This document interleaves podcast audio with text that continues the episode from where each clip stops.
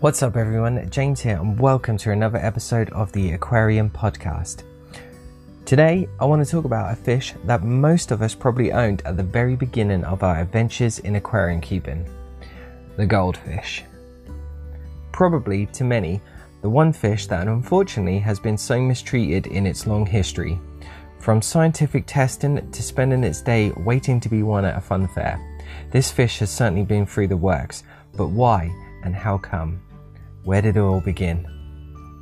Well, delving deep into the history books and using some helpful references from the National Geographic, B B C and a few other notable places online, it appears the origin and life of the goldfish has a crazy story. So let's take a little dive into where it all began. The goldfish didn't start out as a pet, it was dinner. Modern goldfish are a domesticated version of a wild carp from East Asia. Their wild ancestor was silver grey, known as chi. It was, at one time, the most common fish eaten in China. Every so often, a generic mishap would produce a fish that was a brilliant red, yellow or orange. In the wild, such fish stood out and were gobbled up quickly by predators. But in the ninth century, Chinese people, mainly Buddhist monks, began to keep chi in ponds where they were safe from predators. According to legend, Governor Ting Yen San discovered both golden and yellow chi in a pond outside the city of Yixing. Yixing, I think it is. Uh, the pond then became a pond of mercy. In the Buddhist tradition, it is a good deed to set an animal free, especially if the animal is rare.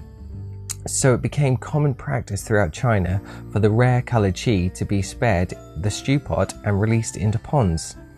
Official records document an accumulation of colourful chi in ponds around nine hundred seventy-five C E. But for at least one hundred years, they were no different from wild chi. Unlike domesticated animals, the proto-goldfish hid from humans and did not eat food that was given to them. By around one thousand two hundred forty C E, goldfish were domesticated and distinct from their chi ancestors.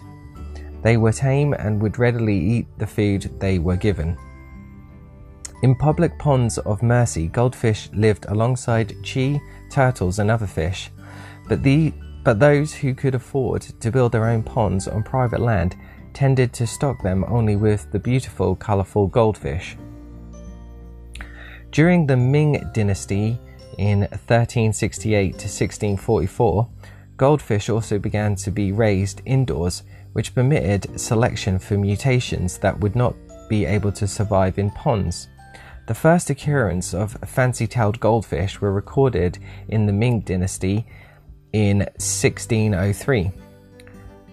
Goldfish were introduced in Japan. In sixteen eleven, goldfish were introduced to Portugal and from there to other parts of Europe. During the sixteen twenties, goldfish were highly regarded in southern Europe because of their metallic scales and symbolized good luck and fortune.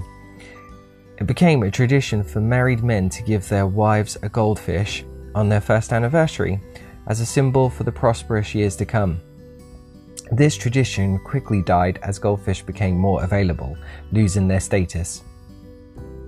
Goldfish were first introduced in North America around eighteen fifty and quickly became popular in the United States. Today, there are several hundred different types and variations of goldfish recognized, with more being developed all the time. Many dedicated societies and clubs exist all over the world, with thousands of members exhibiting their fish and competing for prizes, cementing their permanent place in our hearts and aquariums. I know to many keeping goldfish these days, especially in aquariums, prompts a lot of disputes, so let's talk about some of the controversy or negatives around these fish. Goldfish are actually an invasive species. Some goldfish breeds are hardier than others, and they can be real pests. One study in the U K found at least five invasive varieties doing quite well, doing quite well in ponds: golden, fairground, brown, shabunkin and lionhead. While chi are native to the rivers and lakes of Eastern and Central Asia, goldfish are now th- found throughout Europe, South America, Madagascar, and the Americas, as well as islands in Oceania and the Caribbean. Most populations began either with deliberate releases of unwanted pets or escapes from breeding or distribution facilities. In Europe, they pose a threat by interbreeding with the native Crucian carp, and in Nevada, they outcompete the farump poolfish. They can wipe out aquatic plants by overforaging, and one study also suggests that they kick up so much mud that other species struggle to find food. A two thousand one study found that introduced goldfish eat the eggs and larvae of the long-toed salamander. While they don't normally eat eggs, goldfish are fast learners. If they see other fish feeding on, him, on them, they are, they are liable to start, and if one goldfish figures it out, it could rapidly spread throughout the population, uh, thanks to social learning. The goldfish ate the salamander eggs and larvae that they alone are capable of eliminating um, northern Idaho amphibians from inhibiting suitable breeding sites, says the researchers. There was a goldfish swallowing fad. Now, what prompted that? Um, officially, it started in April nineteen thirty-nine when a Harvard freshman swallowed one on a dare. It largely died out later that year with World War Two, um, as there were other things to think about. Any animal rights activist would be appalled, and animals are not meant for entertainment. So, and also, let's talk about the demise of fairground fish. So unfortunately, the practice of giving away young goldfish at carnivals was extremely common, particularly in the U S and U K. Also, Japan had a national game called goldfish scooping, which is so popular they have a national championship. Some bars too are known to race them, which involves sliding down a wet chute into a small pool. All the fish in these pursuits are usually poorly bred feeder fish, which are not well cared for before or after being won as a prize. This has led to many people considering the species to be delicate and hard to keep. They just die is a common refrain when nothing could be further from the truth. Thankfully, in twenty twelve, a young girl in the United Kingdom was so disturbed about the custom of giving them away as fairground prizes, she started an online petition. In England and Wales, it's now an offence to give a goldfish as a prize to a minor. So where did the idea of keeping goldfish in bowls come from? With plenty of goldfish on hand, it became easier for the for their keepers to crossbreed individual fish to make individuals with desired appearances. According to Ballin, this began in earnest in eleven sixty-three um, in the goldfish pond at Tschao Palace in Hangshao City. Between then and the fifteen hundreds, it became popular to keep goldfish in bowls. That made the keeping of goldfish far more affordable, as nearly everyone had earthen vessels. The ensuing frenzy of artificial breeding produced the two hundred fifty-ish varieties of goldfish we see today, described as freaks and monstrosities by the nineteen sixty-nine Purnell's Encyclopedia of Animal Life. To recite their names is enough to make this point: Veiltail, Eggfish, Telescope, Calico, Celestial, Lionhead, Tumbler, Comet, or Meteor, and Pearl Scale.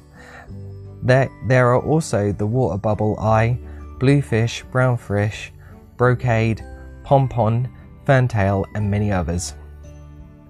Certainly, with these modifications, uh, certainly these modifications didn't help them survive in the wild. While the different goldfish breeds have features that satisfied human preference and curiosity, their ornate tail fins are fancy but uncontrollable, and their bodies are unfittingly fat, according to a two thousand nine paper. So why is goldfish in bowls or even aquariums met with so much controversy then? I think firstly it's important to know that with any animal you keep, its conditions which will ultimately result in how well the animal lives and thrives. A common question that gets asked all too often is, can or should goldfish be kept in bowls? Well, let's take a look at some of the facts. Firstly, goldfish are known to live, in the right conditions, for a long time. The average life expectancy is around ten to fifteen years. The longest lived goldfish on record lived to age forty-three.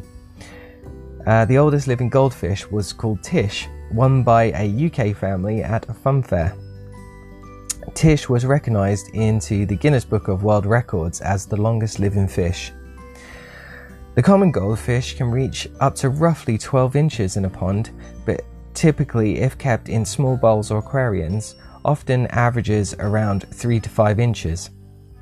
However, there are studies to suggest that smaller aquariums can cause stunted growth and come with it its own issues. I'll leave you guys to do some more research on the topic, as it's an interesting read. Factoring in the reasons above, most commonly the reason why bowls cause controversy is many people don't often have any method of filtration in the bowl due to the size and shape. Also, typically a fish of that size produces a lot of waste, and in a small aquarium a build-up of ammonia can happen very quickly. Without proper understanding of the nitrogen cycle, filtration and water changes, this could cause po poisoning and vastly reduce the life of the fish. Technically, however, it wouldn't be impossible to house fish in a bowl with the utilisation of plants, which can act as filtration, along with testing and frequent water changes, but there's of course an ethical point to the fact that a fish the size of a goldfish shouldn't be housed in a small aquarium. I mean, would you like to spend your days living in a tiny room with not much space to move around? I think that's the real lesson, really.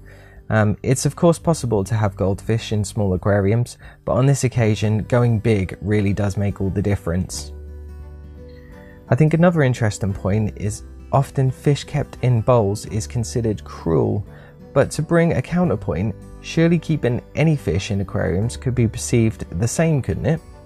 It's not their natural habitat, and with farming of fish and removing almost every part of nature to that fish, to the point I've argued before where they might not even know what their natural habitat ever was, could be viewed in the same light. My final thoughts are, I think it's important for us to know with proper care, goldfish can live for decades and definitely have their place in the hobby. They're an intelligent animal with unique personalities, and owners have often reported their fish can recognise individual faces and know which ones are most likely to feed them. There are of course many health benefits for our well-being with keeping fish in aquariums, as we've discussed in the last episode. But goldfish overstepped the mark, assisting research in more than forty thousand scientific papers. They are good at absorbing substances, um, so they're used in toxic studies. Um, in the nineteenth century, for example, they were used to study gigitalitis um, dosing. They can regenerate their optic nerve, um, so they're of interest in vision studies. Also, contrary to the opinion, they have pretty good memories, and that makes them useful in psychology studies. Their sensitivity to sunlight makes them valuable for looking at skin cancer. They are good, a good animal model because they breed easily and are cheap.